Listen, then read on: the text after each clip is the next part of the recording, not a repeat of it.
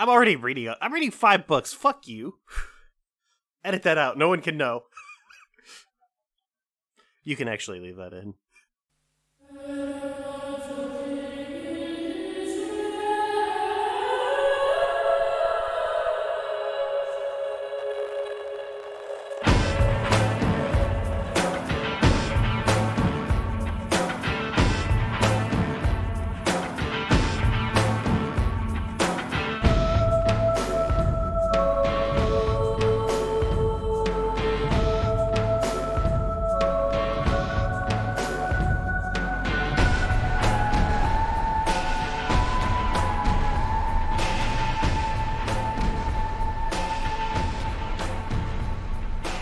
You are listening to Boku no Stop, an anime podcast that keeps doing this weird thing with its hand. I'm your host, Fletcher Arnett, and with me is. Chris.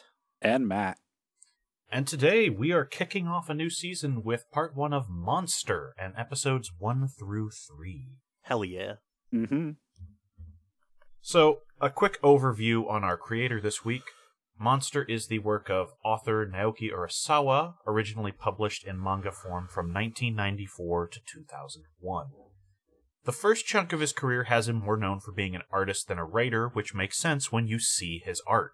The guy is excellent. He has a unique knack for being able to make sure everyone looks distinctive, and little details like subtly designing folks around the nation they come from, or their background, or history. There are multiple shades of white in this. It's incredible. yeah, there. Uh, this adaptation is very clear about it because Urasawa did work with Madhouse on helping do some of the character designs. And yeah, it's a trait that stands out in a lot of his work because multiple of them involve globe trotting or multinational arcs. And so, yeah, people will look different in different places, but he doesn't revolve into caricature at any point.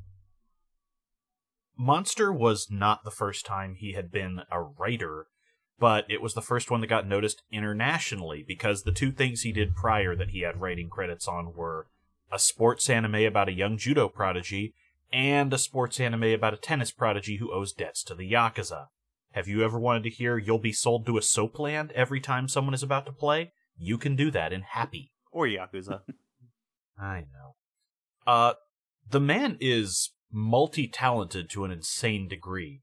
He is a writer, artist, musician. He has scored documentaries and has multiple records.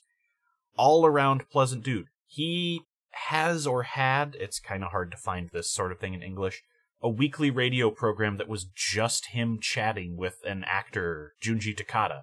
People just wanted to hear this dude talk about life. And this is me straying from the script a little. If you enjoy Monster or anything Urasawa has done, please buy Pluto, which is probably his most slept on work in the West. He got permission from the Tezuka estate to retell a classic Astro Boy story, and it becomes this incredible mystery that lives in this world and really investigates all the corners and dark places that the series for kids didn't dwell on. The world wars in the past, robotics development and nationalism, the after effects of these conflicts, artificial life without human ethics. It's a whole damn thing. It's great. Please buy it. But today we're here for Monster because there is no anime adaptation of Pluto, and I could not convince these guys to read a book. The story in brief is Dr. Kenzo Tenma, a Japanese surgeon who has started working in West Germany in the mid 80s, is on top of the world, set to be married to the director's daughter, a surgical genius, and then he ends up in The Fugitive. The manga was internationally praised, and after it was all completed, it got this incredibly faithful anime adaptation. It looks incredible too. Yeah. Um there's a bunch of touches that like would be hard to pull off in the manga, but like really sell the intor- interiority of uh Tenma, like um when he's in the hospital and there's all the dialogue flashbacks and it's spinning around and it looks incredible and adds a lot. Yeah, they they do not phone this one in because as I mentioned, this is by Madhouse. You probably know them from a lot of very impressive television and film anime. Uh Those racing My games. Love Story, Parasyte, Tatami Galaxy, One Punch Man season 1. They've done quite a bit. Is Parasyte actually good? I watched three episodes of Parasyte. I was like, this really sucks.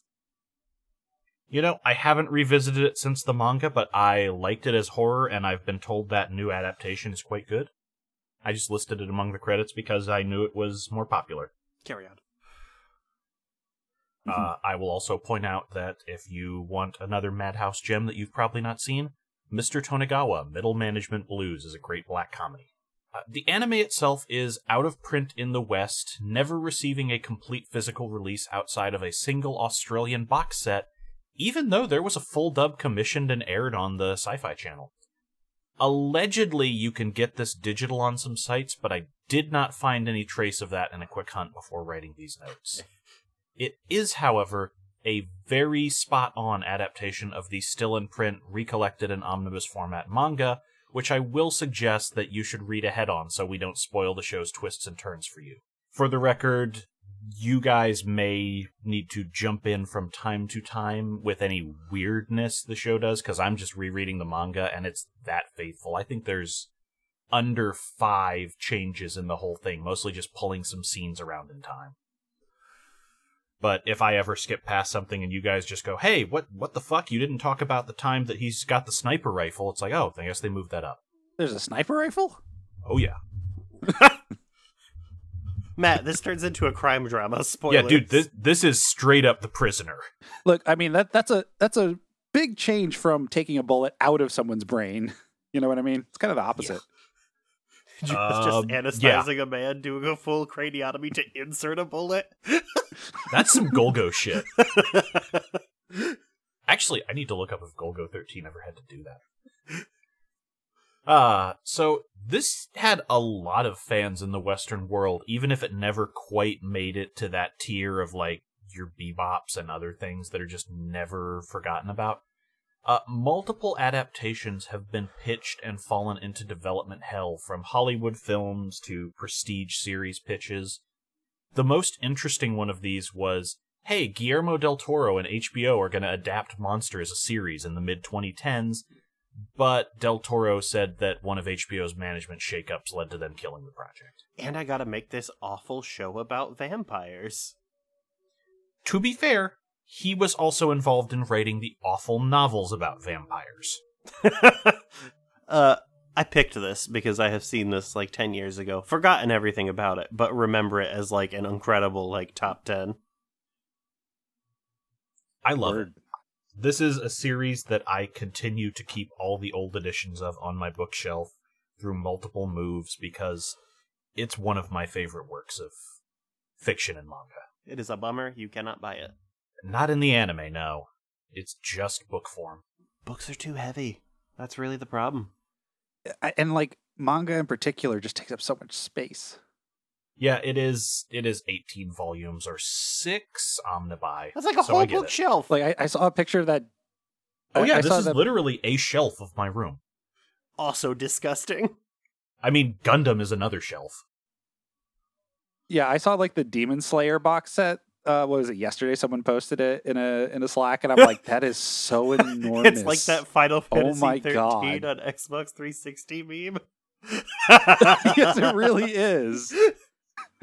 Dude, you should see what some of the One Piece boxes look like. They sell ketchup boxes of One Piece that are Oh my- god. The dra- nuts. Have you I seen mean, the like, Dragon Ball look, there's Z over a thousand of them. It's so fucking funny. The One Piece one is like five Yeah, of those. The Dragon Ball Z ones are like five feet long to put this in perspective. yeah. You, you know what they really should do is like break it up into like different shelves and then do like a composite photo. So like if you line them all up, You it's should like be able to buy it with a image. bookshelf. Just send me a bookshelf with all the books already inserted. Oh, and it had it had us like the the Dragon Balls as like you know the post Whatever. it sits on. You could do that. You know what? Actually, That's that a good grift. cool. Get in on that. People who write too much. Get in on that merch. Etsy woodcrafters. Just make custom shelves for certain series. hmm that could get very cursed very quickly. Yes. just imagine like a Junji Ito um, furniture, just period. Yo. Do you No. Do you uh-huh. know how into the thought of Junji Ito furniture I am? Probably a lot. Give me an Uzumaki sink. Oh, gross. Yeah. That's what white people bathroom sinks are like. I wish, man. I'm in an apartment. We don't have any kind of custom sink. Okay, let me tell you, as someone who my wife has been like, I don't like our bathroom, and has been looking a lot of them on Pinterest. There are a lot of cursed sinks. Oh, for sure. I so would. That takes us into episode one, Herr Dr. Tenma. We open on the close of a surgery. The doctors are filing out and praising the head surgeon, one Dr. Tenma. With it being late in the day, everyone disperses to rest after the six hour gauntlet. It's Tenma who turns down the hallway to discover that while he was helping an opera singer with an aneurysm, a Turkish construction worker has just died in another OR because it was, quote, lower priority. And then we go into the intro. I I very much love this intro track. It is a haunting orchestral piece with just some slight choral. I don't know if they're vocals or just chants over it. It, it, it's Ululations. it's got some like uh psychedelic guitar too. Is what Yeah. I noticed. It's like the like fuzz guitar. All the music in this is yeah, excellent. it is good. I have seen it claimed in a bit of my research. I can't verify this that it is registered as a cover of a Chilean folk song. It sounds a little like the one that is referenced, but it's under a different name by a Japanese artist, so if there's an actual tie there, I can't find it. Both are good. I'll link them in the show notes. Uh, the sequence itself rules because it both doesn't spoil anything aside from who the titular monster is, which we're going to find out as of episode 4, and also just covers the whole series and the tension of Tenma being on the run in this tone piece. It's great. Mm-hmm. So back to the episode, uh, we get the reveal that it is 1986 uh, in Dusseldorf specifically. Yes. The next day is not as amazing for Tenma because uh, the director of the hospital takes credit for the surgery during a press conference. And uh, as the doctor is leaving uh, the hospital, uh, the Turk's widow confronts him in the lobby, furious and uh, crying all at once and banging on his chest and saying, like, please bring bring him back, bring, Bring him him back, bring him back." back. Yeah. And uh, I, I mean, I have no idea how she found out that they switched doctors on on that, but you know, whatever. Like she she knows probably that one of the way too friendly nurses. that's probably true. Yeah, they probably said, "Oh yeah, doctor." Those motherfuckers love to tell everyone everything in the Yes. show. Yeah, there's not a lot of uh um I wouldn't say lack of confidentiality, but like like, they definitely are kind of loose-lipped. Yeah, they are like a Capcom employee level of loose lipped. Yeah. Yeah. Mhm, Blizzard mhm. too. Yeah, you should run your hospital like Konami. You know what? I'd be okay with that. I mean, they do kind of run this hospital like Konami, to be fair. Yeah, they put Well, at the Tenma on the outs immediately. Oh yeah. he's too good Uh. and he's making the boss mad. Yeah, no, you're right. uh so And then he goes meanwhile to start at Western Hospital. uh, I w- I wonder what's the hospital version of pachinko machines. Fuck, what's that shitty doctor surgeon's name? But he's like, damn, I put in the code and it's Uh, not Boyer? working. Yeah, Boyer is the asshole. yeah, there you go. Well, like Boyer, that Boyer is interesting. Boyer is Uh, cartoonishly evil by the end of his life. Yeah, yeah. I mean, wait, is is he the? He's not the number two guy. Yeah, he is. He's the one with the camera. Oh, the guy with the camera. Okay, no, I thought Boyer. Boyer was thought the. Widow- I thought Boyer was the uh like the the chunky other surgeon who. No, isn't- that's Becker. Becker is Becker. Tenma's friend. Oh, like the the, Oh. the director's manservant. Yeah. Uh, Yeah, uh, Boyer and um who who's the other surgeon? Like the other surgeon who's like the incompetent one. I It's- have it Becker? written. I thought that Becker was is the one who gets or Boyer is the one who gets Oh, promoted Becker's the one up. that's friendly. You're right. You're right. You're right. I'm mixing Boyer and Becker. Yep. Yeah, Becker is the one who's snide and his buddy, the blonde one. I love him. Becker rules. Yeah, he's very funny. But I have also realized in watching this, there is not a single non asshole Becker in all of fiction. You're probably right. He is kind of like one of those dudes that will definitely drag you down in your workplace, Uh-huh. though. Like there is a there is a kind of dude. Like, I might be that dude. Uh, you and I are both thinking it. Yeah. yeah, the thing about Becker is that he is so like normally shitty. Like he's shitty in such a normal, like recognizable way. Like he's not evil. He's just Yeah. shitty. He's a guy that would have a tribal tattoo. Yeah. Uh, he, he's just so cynical, and yeah, Yeah. Even when things turn around for his buddy years later, he's still finding ways to criticize him. yeah, because he's jealous. I know. Yeah, Becker Uh, is great. That's mhm. that's kind of the level of the supporting cast of this show is just all these people who feel so lived in despite getting five lines.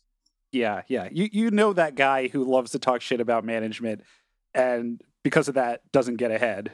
I'm Chris very and I both shutting up. you know? oh, Chris, Chris gets ahead though. Uh, I can't make my Werther's original joke because I made it bef- in the brief three minute window between them eating it and then finding out they were poisoned, which is extremely funny to me. Because I Uh. was just doing a dunk on Werther's originals. to be fair, you will know I am ready to die when I willingly eat a Werther's original. They're so good. No, they're, they're not that good. The soft candies are bad. The hard candies are great. my dude, Werther's originals and Necco wafers are the two I have given up on this earthly delights candies. No, they're so good. They're like up there with like junior mints and peppermint patties. I realize that I sound like an old person, Like, but No. I will. I will fuck are you stand up for about? junior mints and peppermint patties. Uh, I don't. more, I don't more do like mint. senior mints, am I right? Not to mention mhm. that as a young man growing up, you better believe I was into peppermint patty. Ayo. That- I'm Sorry. it. But by okay, look, we weren't all around in the forties. We don't know what you mean. Just because at this point I look like Marcy. I don't know who that is. Wow, you really don't know Peanuts? I, I thought you were putting on an act. oh wait, is Marcy that clearly lesbian lady? Yes, Marcy is Okay. basically Kid Velma. Uh, huh. Kid Velma and the soft butch. Entire, my entire knowledge of Peanuts is the stupid movie that my kid keeps watching because she likes the song in it. Which one? I don't know, the one where they go to the party or the dance or whatever it is. Dude, that's so many of them. well, no, there's like a more modern movie where it's kind of like CG. oh, okay, this is the this is just the Peanuts movie. Got it. I, if you were talking about the classic ones, the Peanuts movie where they go to the dance is seven. Sorry, I have better things to do than watch children's TV. I don't, says the man who's rereading Monster and watching Digimon movies. Chris, uh, Chris, we are watching G Gundam. That is for ch- for It's for children. like that's why how they keep putting you. children in For it. teenagers. Teenage children. Okay. Yes. Look at Chris trying to argue that teens should have. oh this. no! They're more than kids. Actually, it said 14 and up. Meanwhile, trying to pull us out of this tailspin. Ironically, out at dinner with his fiancee Eva, the director's daughter. Gets Ten into mi- Eva. Yep. Uh, Tenma is horrified that her response to this whole story is, "So what? We're not all equal out there. You saved the bigger fish." Oh, you can feel your feel my soul leave my body. It's it's incredible. The- like And the actual the line in the anime is not all lives are created equal. And I was like, oh, Yeah, fucking yeah. yeah. I think I'm gonna have a couple different translations than the dub. It's will happen. You know the the funny thing about this is this guy has known this woman long enough to become her fiance and has is like shocked by this. that's weird to me. That is a little weird. Yeah. Uh, Same with her father. like all all the characters feel very lived in, but the relationships don't, which is strange. Um, the other the other thing about this is also my man. Even you still don't do people on a first come first served basis. That's what triage is. You know, it's the '80s. We hadn't invented it yet. Eh, That's not true. I know. I'm fucking around. Okay. hmm Give me a little credit. I have some You can medical cut out the training. part where I corrected you. That's fine. I do not like people being corrected on a podcast being left in a podcast. I'm half a doctor. That's a thing that everyone forgets. You're a fake doctor. Which half? I literally have training and have performed surgery. so like the Oh, top I thought you were half or talking the about bottom the half? psychologist stuff, and I'm like, that's a fake doctor. No, I mean I have actual I have actual med school under my belt and have performed surgeries. Damn. Yeah, everyone forgets just because I am a giant fuck up of a man, but I have some skills. Yes, it's called podcasting. Disp- despite my best efforts to pretend otherwise. How dare they be fooled? Later on, we see her father is even more disgusting status seeker in a conversation where he drops her off at their place after dinner. And, you know, he's like, no, no, come inside. You're her fiance. Have some tea. You know, relax a little. And then he starts leaning on Tenma that he's going to need to lie about their treatment practices when this goes out into the public. And could he also prioritize ghostwriting the director's manuscript? It's more urgent than finishing some of your own research. And Oh this yeah. is exactly what interacting with a non-technical CEO at your programming job is like. fuck Mm. yes, is it? Why don't Oh you do the thing that makes more money instead? Please, please help me write this business talk about how great our technology is. The the thing You that know how to gets use me- a computer. Please set up all of our phones. Yeah. Ugh. Yeah, the, the thing that gets me, and I, I, I, I guess this is intentional, is that the director says, "Are you know, we're we're not, um, I forget the exact line. We're not a charity. We're not charity. We are researchers. So that's why I'm telling you to stop doing your research. Yeah. So it- I, I, That's just a thing he tells himself clearly to, you know, make a smokescreen because yeah, he's a piece of shit. Well, oh, also, what he means is your research will not bring us bring us additional money. It is purely advancement of science research. Please do the research that will get us a grant. Mm-hmm, mm-hmm. Which he's already had pretty much secured from the mayor anyway, or maybe because of the manuscript. Who knows? I don't even know what manuscript means in this context, really.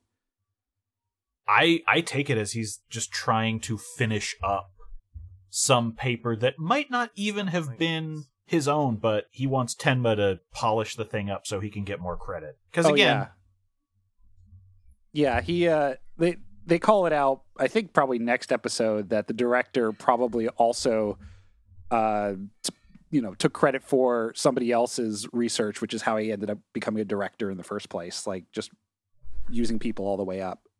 My dude plays all the political games. Mm-hmm, mm-hmm. So time passes, and we pick up with a team of police outside a manor. Before they enter, we learn this is the residence provided to the Liebert family, East German refugees who crossed the wall. The men are already hesitant because they know whatever happens inside is going to be a political nightmare, and then they kick open the door and walk in on the bloodbath. And, and this is where I expect Chris to go hell yeah for uh, betraying communism. Look, I don't think that was the deal there. I know. Yeah, I I know what the deal is, and I would be amazed if Chris Hell had it. I don't know what the deal is at all. So I forget what the deal is. I also don't know anymore. Yeah, I'm I'm being Yeah. very careful when I take these notes not to put anything ahead because I'm treating it as both of you not knowing what's happening. I was specifically talking about. I don't think that was generally the deal with East Germany either, Matt. fair. mm-hmm, mm-hmm. they were socialists. Ah, sure. So the Liebert parents are just corpses in the living room. The house is pitch black, and nobody knows if the killer or killers are still inside. They start sweeping the building, and in one room they discover two survivors a girl, catatonic, standing above a boy who is missing a chunk of skull and in critical condition at her feet.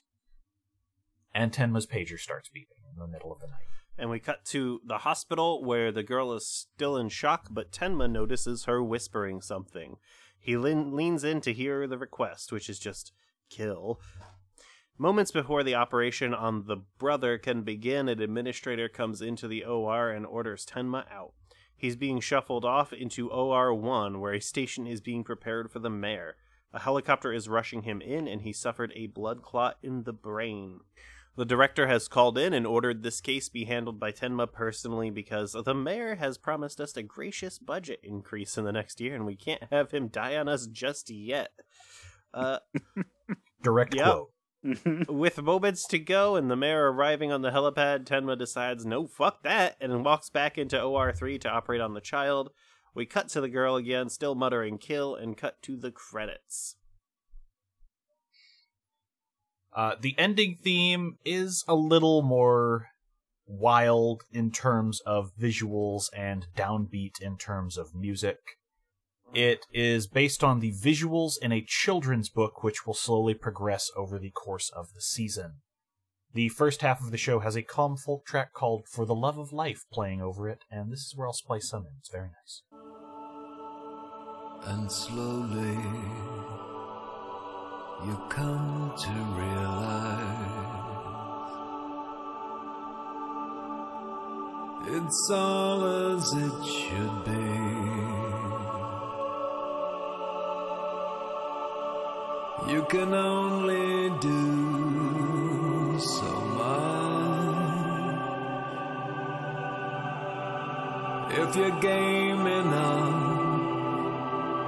You could place your trust in me.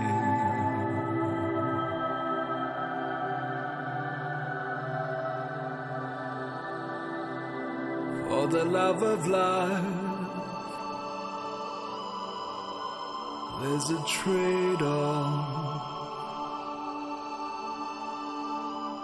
We could lose it all, but we'll go down fighting. It sounds very David Bowie to me. I made it about five seconds in before I skipped it. we aren't at the point they start skipping ahead in the song sort of like uh, this is a comparison that will work for you too how jojo's in season one kept changing up and progressing the intro over the season For what it's worth, if you are listening to the American dub of the song, you will not hear any vocals whatsoever. It's a strange choice that has to do with licensing, and you will just have to deal with that. So that takes us to episode two, Downfall. So eventually the operation uh, concludes, and Tenma removes the bullet from the boy's head, and uh, he is unconscious but stable. Hitler is nowhere Uh, to be I'm- seen. i was really debating how many jokes about that i should make That's what that snort was. You knew it was coming. oh yeah yeah both of us were thinking at the instant we saw the episode 2 title i'm sure especially in a german hospital Matt, uh, Operation Downfall is the name of the movie where that hit long Hitler video meme comes from. Yeah, I just got it before. Like I was like, "What are you talking about Hitler about?" I know they're in... oh Downfall. Yep, I got it. Yep. Oh man. So unfortunately, the uh, other surgeons uh, pass by who were going to help out with the mayor, and inform him that the mayor died, and that uh, Tenma is very clearly going to be made the scapegoat for this whole shit show going down because he basically bailed on the team. The funny thing though is like they also said like, hey, by the way, use Tenma, but also the, have these guys as backup, and uh, the guys apparently not good enough to be backup. Yeah, the the whole thing is well, the the prodigy should have done this, and unlike the case of the Turk, it's unclear if the mayor was going to survive this either way. He Yeah. might have just gotten out of this with, well, he died, but we're not mad at you. Mm-hmm. Yeah, and they they really kind of twist the scalpel, if you will, uh, when he leaves to go to the mayor because like you Becker's asshole. They call it Yeah, under the knife. to anyway, uh, yeah, like Dr. Becker shows up to like work on the kid, and he's like, oh, "I'm late. I'm sorry." You know, he he just seems like not really giving much of a shit, It's which is his whole like, deal. How, why are you late? Weren't you already here? And he's like ten yeah, minutes I thought you were on Yeah, call. the off-site people are here ten minutes before the guy that was in the building. Yeah, no, I mean, again, highlighting or underlining the fact that Becker is he's a surgeon, but he's not a good person. I respect that attitude to your job. To be fair, No Uh, comment. Anyway, the next okay, day, maybe not at a hospital, but in general, salute. Uh, as someone who works with medical supplies and now with a COVID lab, Mhm. Did you close the door and not do that? I was wondering what that's that what I keep telling the COVID what lab. that is is I Uh-huh. heard Mo- cooking mama say, "Too bad." So the next day, the boy hasn't come out of the coma yet, and uh, Dr. Becker is chatting with uh, Tenma about, you know, he, he's saying, uh, look, man, I told you this was all politics, but you're young. You'll have a chance to come back from this. And uh, it's very obvious with the rest of the staff, or at least the, the doctors, that uh, Tenma's clearly on the outs. Although there is a nurse who's still. the nurses love Supports it. him. The nurses love Tenma. It Yeah, I mean, he's he's a principled guy. He's a good-looking dude. He seems like he's got a good head on his shoulders, and he's fucking brilliant in surgery. How naive about the world do you have to be when you know that you're in deep shit ain't come yet to think, oh, I guess everything will be fine. Not, oh, this will be worse than I thought. I think Becker is just trying to soften the blow. Like, I think he, I mean, Becker's the guy who goes to him and said, "Hey, you know, you're being used by the director. You know that, right?"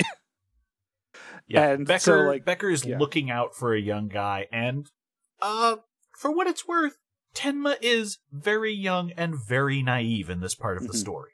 yeah, and Becker even lets on that it happened to him. Like the reason why he's stuck where he is is because he rubbed somebody the wrong way, and the politics of it got him sort of stuck. Imagine thinking you would be rewarded for doing a good job. What a world that would be. Yep. I feel like you figure that out before you're 20. You know, if you are the young wunderkind who shows up and like is fast tracked to head of neurosurgery, you might think, "Oh yeah, I got here because of my achievements." So, uh, a police detective shows up at the hospital, uh, and he wants to take a statement from the uh, Liebert girl, but uh, a panic nurse tells him that uh, the girl has wandered out of her room again, uh, and apparently this is something she does. She just leaves and walks around in a daze. Oh, Still muttering kill. hmm well, actually, she mutters me this time. Which, like, lets you put it together from the last episode. Yeah. Uh, there is the this Yeah. starts the trend of someone being told someone's not in the room, and then the person being told running off to the room to double check. Like, come on, dude. It does happen more than what. Like, what are they hiding underneath the bed? He doesn't even look under the bed. I don't think they can. I think it's all like wheels and gurneys. and just like dramatic Indian soap opera zoom shot on an empty pillow is so funny to me. I mean, what do you do to spice up constant ways of somebody's missing? Oh, You know, it's also funny that uh, when you see the girl walking through the hospital, it's in like the darkest, most spooky part of a hospital. name me one part of a hospital that's not dark and spooky other than an OR. I mean, the thing about hospitals, it tends to be like just a lot of fluorescent lighting and spooky. It's the part of the hospital where the Aeromark employees are forced to go. Ha. So we cut to a celebration of the hospital staff. The director is cheering on the team, and after the speech, Tenma goes up to apologize. Everything seems like water on the bridge until they suddenly call for the head of neurosurgery, and Tenma's like, oh. "Oh, they're calling me." Brutal. And doc, and the director just goes, "No, they're not." Dr. Boyer, the new head of neurosurgery, everyone. Fucking And owned. oh, This is ridiculous. the director is brutal here. He tells him outright that he will stonewall Tenma in everything he can as vengeance. You will never progress at this hospital, and if you seek to transfer, you will not get a single word of recommendation from me. You've tied the noose around your own neck, Tenma. The anime adds a little more where he says, Your dreams of being the kind of doctor you want to be are over for the rest of your life now. And for what it's, worth, no, they're really just only over until this director's life ends. yeah. Yeah, about that. Yeah, we, you know, I don't think anyone expected that quite so soon, the, but the comical dunking continues. because Tenma, very upset about this, goes outside and a car pulls up and Eva is let out of the back. He pleads with her to intervene with her father, and she all she says is, "You're a fool, Kenzo." And she holds out her engagement ring and drops it at his feet. And there's like three to five seconds of slow mo as it sparkles and falls to the ground. It is over the top. Oh, and I mean, also over the top, the, the design of that ring is so much. That's what happens when you don't buy a Cessna to kill yourself with, and you're a surgeon. yeah, yeah. Uh, and like they make it a, a point to show that uh, I think it that's his replacement, right? Uh, Yeah. Boyer is talking Yeah. to her when, yeah, like Yeah. she's already hitting on his replacement. Oh, it's so gross. I ain't saying she a gold digger. What a Oh, disgusting yeah. person. Like, Vile. look, Mm, I am uncomfortable with saying that's a disgusting person without further qualification, but I feel like it does not need to be said that it is fine for ladies to decide not to be engaged and be with someone else. But the show clearly frames it as just like dick riding the money. It is real gross.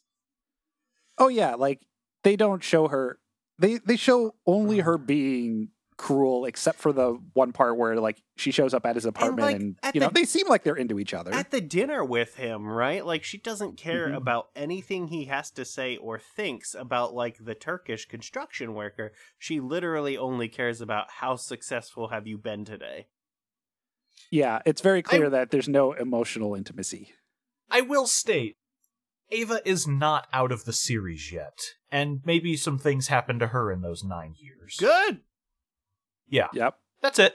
At the hospital, you know, Tenma just goes to look in on the Liebert boy. He's still unconscious, but Tenma is clearly very shaken by the last two hours of his life, and he just kind of vents around this comatose kid about the director, the hospital, Eva, everything on his mind.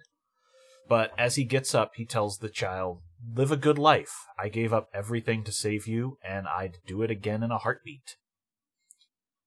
And the lights go out as Tenma leaves, and the boy's eyes open, uh, as someone is telling me in the notes, with a huge music sting. Yeah, like a, a horror like string quartet just goes because you know like immediately. Oh, that's that's the one. Tenma is being worked to the bone, going from surgery to surgery without rest. Uh, they're just throwing him into the meat grinder, you know, like he's a, a new surgeon. And uh, meanwhile, the detective is still trying to get anything out of the girl Anna Liebert that he can because uh, the case has been stonewalled and it turns out that the uh, Liebert father was not just any East German, but he was an East German diplomat. we Which already knew that. The anime in the This is the first Did time the diplomat thing comes up. no, Yeah, it think happens it's the first the time say- No, in the anime they say so. It's um when Okay, when, when Tenma and Eva are there watching TV, that's what the TV is saying. Oh, okay, they meant okay. So, but yeah, this, this guy, this was a high profile thing. Yeah, it was in the news, uh, and uh, he he's worried that he's going to end up losing the case to basically the the feds. Yeah, the BKA. Yeah. Get used to that abbreviation because they will play in heavily. Mm-hmm. Yeah. So he's trying to, you know, rush the case, and and Tenma's like, you can't put, you know, you don't talk to her. She's not ready yet. She's clearly not ready to talk to anybody. Like this is a recurring thing with him is that he's constantly telling people, no, don't talk to the patient. They're not ready yet. Yeah. Let's not go with the traumatized children 2 Mhm. days after they watch their parents murdered. hmm Yeah. And like, yeah, one of the things the the uh, detective suggests is, well, why don't we get the kids in the same room and talk to each other? Maybe that'll trigger something. And then he's like, sure will. not. Yeah, yeah. Yup. technically correct. uh, we then cut to the um, hospital. Uh, is this a is this his office? No, this is Johann's room. Oh, Uh, right, also, Johann. the boy's name is Johann. They just kind of mention it in passing. I don't think he matters. oh, this is the candy he? scene. Okay. What's that? I don't think he matters. I don't remember him mattering. I also don't remember much of anything. The boy? Yeah, does he matter? Oh my god. He's the titular monster. Oh, you have to cut that out, and now I'm spoiled. You could have just said he does. The, Episode 4, dude. It literally comes up next episode. and like the it kind of was leading towards it with the with the sting there that oh he's clearly evil. That's the one thing I said that the title spoils is that it's clearly the kid. Is it? I didn't watch it. I, I was not paying that much attention, to be honest, other than I skipped it after the first time. hmm Yeah. Also, you're talking No, he's to on someone... he's on the promotion. It's very clear that Johan is the monster. Okay. Also, you Yeah, t- yeah. gotta remember, you're talking to someone that does not understand the plot ever. I'm keeping that just because I have no idea how you were that blind to this, Look. especially pointing out the music sting. Well, I was I was Uh-huh. very distracted by a text message while you were saying that. Look, and Chris usually says that like I'm the one who's media illiterate. It's true. well, you are usually media illiterate. I am thematically off. illiterate. God. you dick. Anyhow, we we cut to Johan's hospital room and the director and his two toadies are entering. Uh, the latter are griping about these kids' parents are dead, and that means they're just charity cases losing us money. But the director's like, no, no, this is great. It's publicity. We look golden. Look- at all the gifts people are sending these kids who've lost their parents, and we're taking them in and we're making sure they get the top notch care. And then he opens up one of the bags of candy among the presents people have been sending in. And he's like, you know, you want some of this? This is what the people are sending us for our hard work and recognition. It's such a perfect encapu- encapsulation of this character and those two dudes because they immediately go, "Oh yes, sir," and they grab like Okay. in a nervous fashion. But the bag is clearly Werther's originals, but they also eat Yes. the paper. do they eat the paper? They eat the paper. The doctors later on in the autopsy it says they ate the paper. Oh, like, no, they found the paper next to Oh. them. Okay. Yeah, the paper was in their pockets okay. and stuff. I'm like, Yeah, you yeah. get what you deserve if you ate the paper, you freak. Note to self in editing, they ate the paper is the title of this episode now. Like this raises so many questions you for have me to later. name these something but, better, by the uh, way, like Monster E1 colon. That way, it, it, just Oh, yeah. better SEO stuff on it. Yeah, Uh-huh, I'll uh-huh. I'll start adjusting. I can go retitle others. Um, Mhm. there's a bulk retitling tool. It should be fine. I know, that's why I'm going to do that. There used to not be, and we had to manually retitle and re-edit the description of like 400 episodes I of also Magmar fucking Sucks. know. Ask me about Uh. trying to standardize one of my dead podcasts before it was out the door. Yeah. Yeah.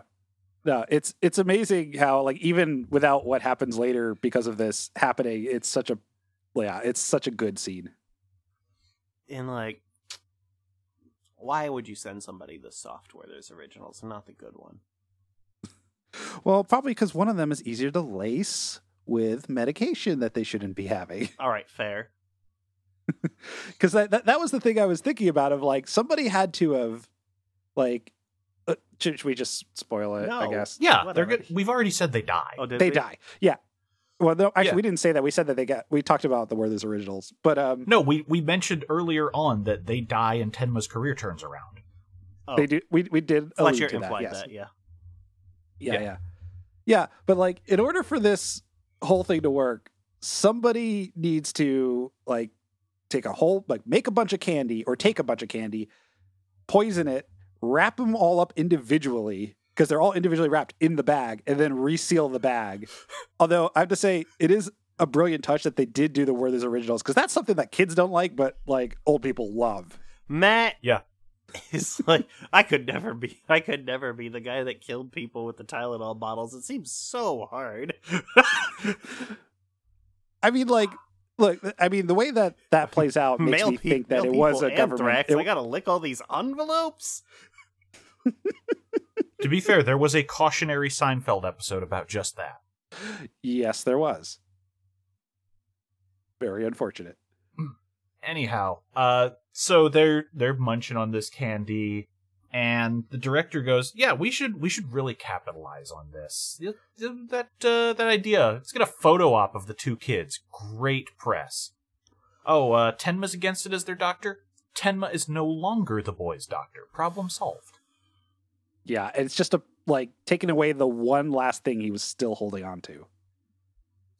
And Tenma is not even told about this. No, He he finds out because he's treating another patient And then there's a scream down the hall. Anna Liebert has fainted at the sight of her brother, and when Tenma starts trying to raise a fit about how this happened, he learns from a camera toting Dr. Boyer that you're not in charge of the care, but good news, kid's awake. You can fuck off, Tenma. So he he looks around Boyer and he sees uh Johann is up. He's like reaching out tearfully towards his sister because that was how he reacted when he got up.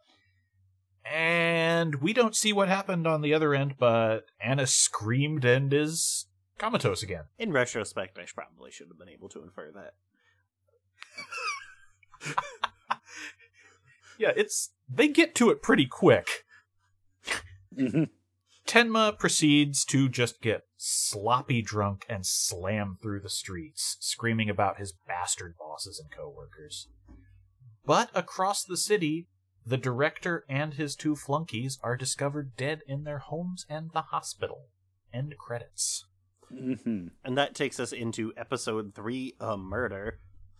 Tenma is woken up by the police. It turns out he's a prime suspect in three murders. He rushes to the hospital after an initial interview, and everything is in chaos. People are being kept outside because the building is now a crime scene.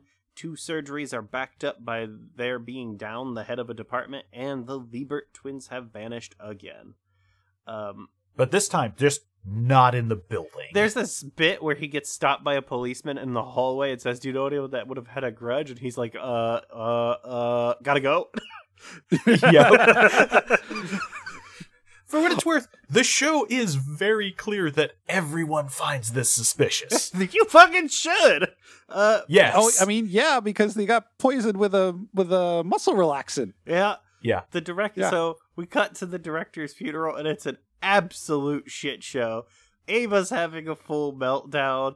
Uh, her new guy Boyer tries to touch her. She just basically just slaps him. Uh, Doctor Becker. No, Boyer's Boyer's Well, dead. What's the other guy? That's just a rando dude. no. Yeah, that's, that's the, somebody that's the new head of surgery, the clowny guy, isn't it? You know what? I think Boyer Boyer is, one of the three dead. Oh yeah, huh?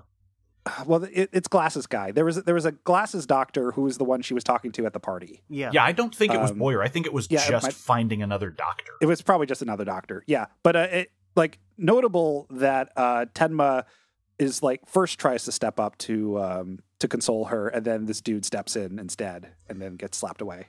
Uh, Doctor Beckel, Doctor, Doctor Doctor Schmeckel. Professor Beckel. Dr. Beckel is brutal in his assessment to Tenma. He says, Well, it's gotta hit Eva the hardest of all. She's been the director's daughter with a silver spoon her whole life, and now she's just an ordinary woman. Must be quite a shock to her. Fucking owned. I mean, also she's probably very wealthy anyway. Call the fucking fire truck. Uh, Yeah. On their way out of the graveyard, Inspector Weisbach of the local PD and Inspector Heinrich Lunge of the B. Lungay. Look, pronounce it. Look, What I'm not gonna do that, but the only way I'll remember it is because I find it funny. Uh, Yeah, remember it because it ends in gay. mm, wow, nuclear take Mm. right after I said it's funny. Yeah. Guess what? As the queerest of the three of us, I can pull that card. Matt can make the Holocaust jokes. I can't. I can make all the queer jokes. Look, it doesn't Chris, stop Chris from making the um, Holocaust jokes. Look, sometimes you haven't thought about the Holocaust outside of the context of memes in a decade. You make a bad joke. Someone tells you it was a bad joke, and you go and remember, oh, the Holocaust was bad, and you respectfully delete it. Reasonable. Never forget. I'm not going to pretend I haven't removed But- one or two of my own. I'm not going to also pretend that that Schindler's List as Santa Claus is coming to town joke isn't funny. So anyway, Inspector Lunge of the BKA is there, and he introduces himself. Um, three men died of the candy from eating the candy, which was laced with the muscle relaxant. As a result, hospital staff, especially hospital staff who just got demoted and into recorded incidents, which each of the men are on their radar. Um, and, and also like you know, losing his uh, fiance too in the process. My favorite thing, by the way, is while he's saying this, uh, Lunge does this like typing thing with his hand, but he It's so does it every time Tenma talks. And before someone asks what's that about, and he explains it, everyone just looks very annoyed. It's very funny. I, I I thought they were very unnerved by it because it's like it's animated in such a creepy fashion. It comes across the same way in the actual panels. It's really like is he is he twitching? What is that? What the Mhm. hell? And it doesn't help that uh, Lunge looks like a thin man. He's got big Voldo energy. Yeah, Voldo is a good descriptor. Mhm. Mhm. He if you put a s- different suit on him, you would definitely see it, but he Like- just looks stretched. Like I expect him to get shot at XCOM and explode into poison gas. He, he does have Thin Man vibes, that's for sure. Yeah. um Matt, you should look up a picture of Voldo from Soul Calibur really quick. Oh, I, I've seen Voldo. I know what a Voldo is. Okay. Wow. I know Oh, what Voldo. a Voldo is.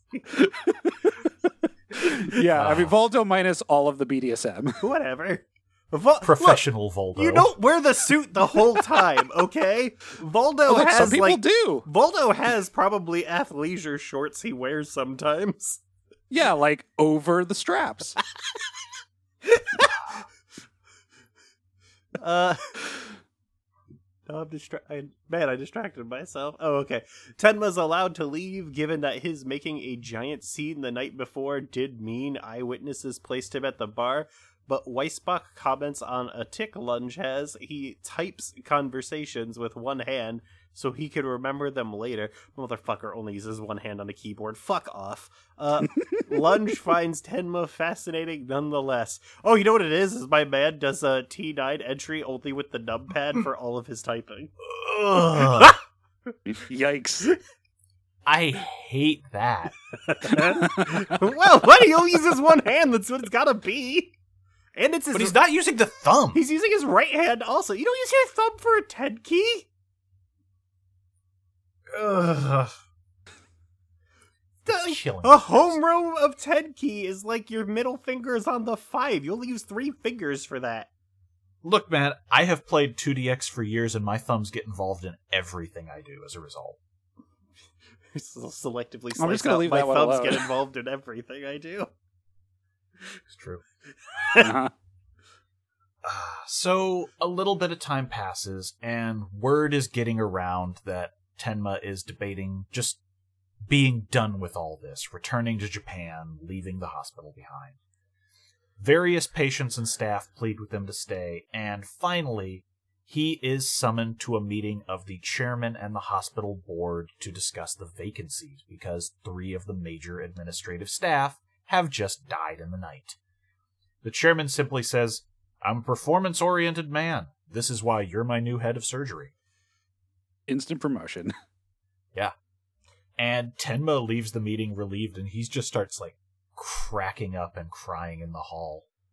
Oh god, what a life. I lose everything. I decide I'm going to be a normal doctor again. I give up on promotions and I've got it all. God, what a life. He's just weeping. you know, and th- like just the night or like a couple nights before, like Tenma was saying, "Oh, these guys, you know, they should be dead. Like they shouldn't. They don't deserve to keep living." And then he gets exactly that. Yeah. Yeah. Uh, the You know, last it- scene we see in the 80s is Eva meeting Tenma for coffee.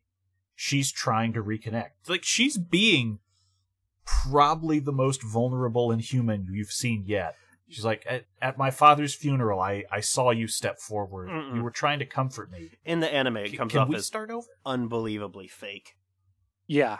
Yeah. In the anime Okay. for sure. in the manga there's it's just the words on the page i read it as she's definitely making an attempt No, like that's the awkwardness She does like the lean in and then like the overhand halfway through the sentence before she even says, "Can we try to reconnect?" So like they like she really like physically like plays the hand before she even says it. okay I mean, it, it also I, I I forget exactly. I'm pretty sure she brings up his promotion first. Yeah, in the she does. conversation. Yeah, like that that's the thing that really underlined it for me is just like, "Oh, so I hear you're head of surgery now. Let's get back together." you, you still got that ring. Either way, Kenzo Tenma is not interested in starting over because he just wordlessly withdraws his hand and walks out of the shop. And he leaves, never looking back despite her loud pleas in the middle of the street. Fucking ice cold. Yeah. Well deserved too. Yeah, I won't say it's not, but it is probably the most brutal thing he does in this opening trilogy of then we get a- episodes. Oh, we for get sure. an eye catch, and then we come back and it just says nine years later. Uh-huh. okay. Yep. I was not expecting that. Yeah. It's Matt's turn to read. Yep. So nine years later, it is uh, 1995, and uh, Kenzo Tenma is still the uh, chief of surgery and is now trying to train the next generation of surgeons beneath him. And he's still performing surgeries himself.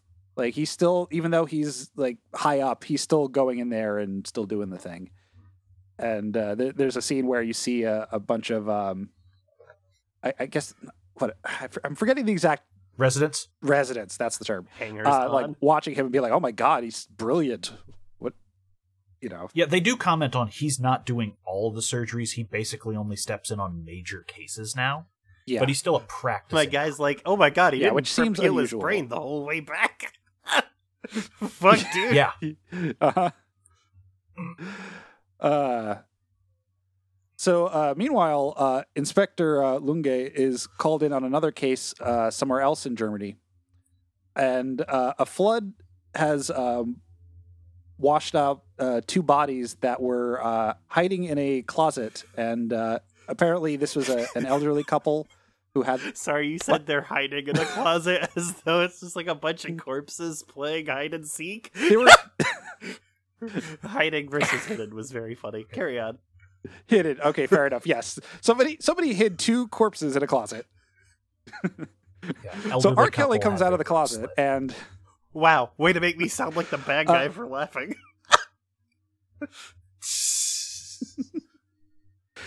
uh, yeah. So the, this is a, an elderly couple that didn't have kids. Their throats were slit, and uh, the PD thinks it's a this is a, a robbery because there were some items that were missing from the house, uh, and um, you know could have been a, a robbery that just went a little wrong and just nobody found out. But Lunge is convinced that there's something else going on, uh, and he thinks that the the robbery part of it is a cover up because there are. This is this was one of several cases that have similar MOs, which is, um, you know, murder of an older couple without kids. Uh, there was no notice from any of the neighbors. There was no noise or no sign anything reported. entry. Uh, no sign of forced entry. So he he believes that there's a crew, uh, and he specifically pulls out a photo of a guy named Adolf Junkers, who is a uh, who's a lockpick specialist, and he's like, we think this guy is. If we capture this guy, we might be able to find out the actual killer.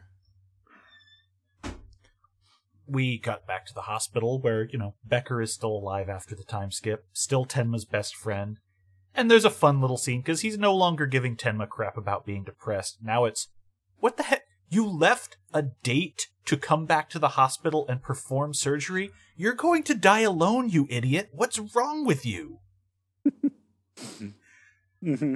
Uh, Tenma, you know, the compassionate doctor to the end, walks over to where a nurse is trying to help a kid fly a kite, and he gets it going. He gets this whole scene moving, and we cut back to Becker, who never left the seat. He's just like, Mhm.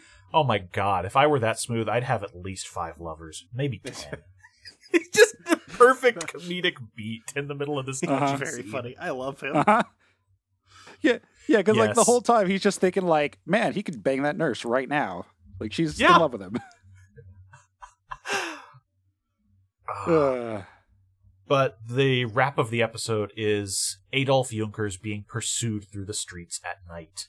His flight takes him directly into the path of the car, and he comes out worse off for the experience. Damn, I can't believe his life wasn't improved by being hit by a car. yeah. Lunge is at the hospital immediately, and they call in the best surgeon in the area to try and save the guy who's bleeding in the brain, Kenzo Tenma.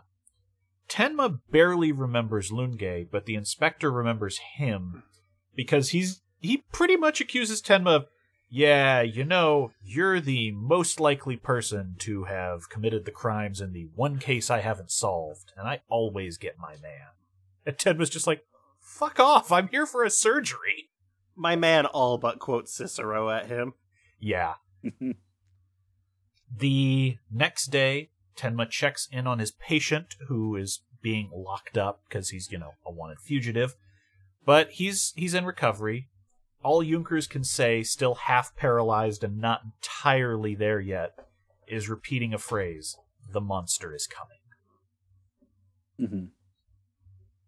And that's it. How are y'all liking this so far? Kicks ass. Love it.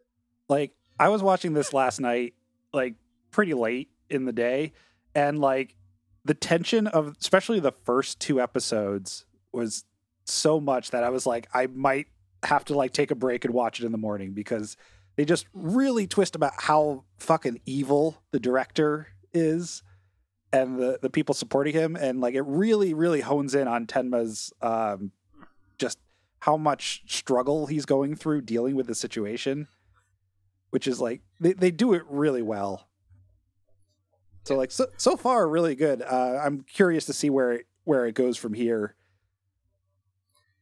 We were It's- talking before you logged on, and, and I and I said, "quote Who knew all we had to do to watch a great anime was not let Fletcher pick it?" Not wrong. this is why I don't get to pick for a couple seasons. Look this isn't the 7 out of 10 podcast that's the other podcast we do is the 7 out of 10 Fucking podcast. owned. Holy shit!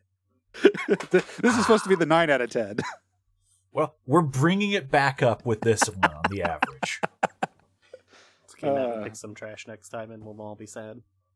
well it's gonna Here's be the my thing. pick so I guarantee any trash Matt picks will be a degree above any obscure pull I would make. And at the very worst, I will just be a little bland with it. should we do standalone complex The problem is, Hmm. well, I don't know. we Is just there do anything to say season. about standalone complex? i don't know We could It's do a the good second show. gig. yeah we could do second gig Mhm. Second I'd gig is both more interesting and less discussed. and also more flawed But it doesn't give me Jungle Cruise. I- Look, i don't want to watch jungle cruise again Love it. it's a I gr- it's a great episode but oof Either way, we have a long while before we get to our next season. This Oh, one is yeah. involved. this will be like forever. yeah, this is 74 episodes, and it's that long You yeah, can't stop. I'm sorry, Matt. You can't stop in the middle either. fuck yeah. Um, we'll we'll probably be doing variable length on episodes this season. Some will be three. We have a hard five limit. Mhm. Uh, next week we will be well, two weeks we will be back with episodes four through six and ask the question: Who is Nina Fortner? But yeah, pay attention to these ending blurbs because I will be watching ahead, reading ahead to find out where we stop next. Oop. Peace out, fuckers. See ya.